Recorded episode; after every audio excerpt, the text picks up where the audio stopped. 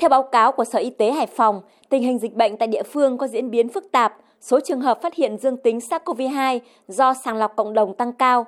Trong đó, riêng tại công trường Eco 3, dự án Hoàng Huy tại phường Sở Dầu, quận Hồng Bàng đã phát hiện 84 trường hợp dương tính SARS-CoV-2 và dự kiến số ca F0 tại đây sẽ còn tăng.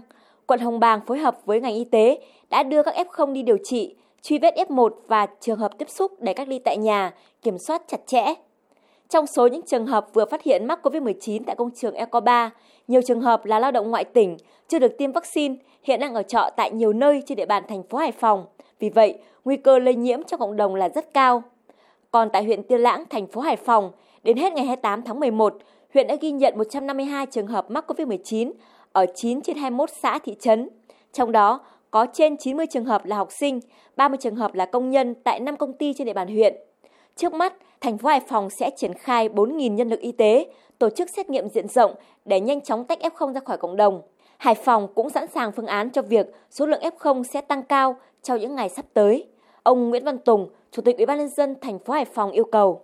Sở Y tế, đặc biệt là các huyện khẩn trương nghiên cứu để mà thành lập các trạm y tế lưu động như chính phủ đã chỉ đạo. Và trước mắt F0 đang chuyển ra ngoài bệnh viện Việt Tiệp. Nhưng mà xu hướng mà chúng ta cũng chuẩn bị là F0 sẽ điều trị tại các huyện.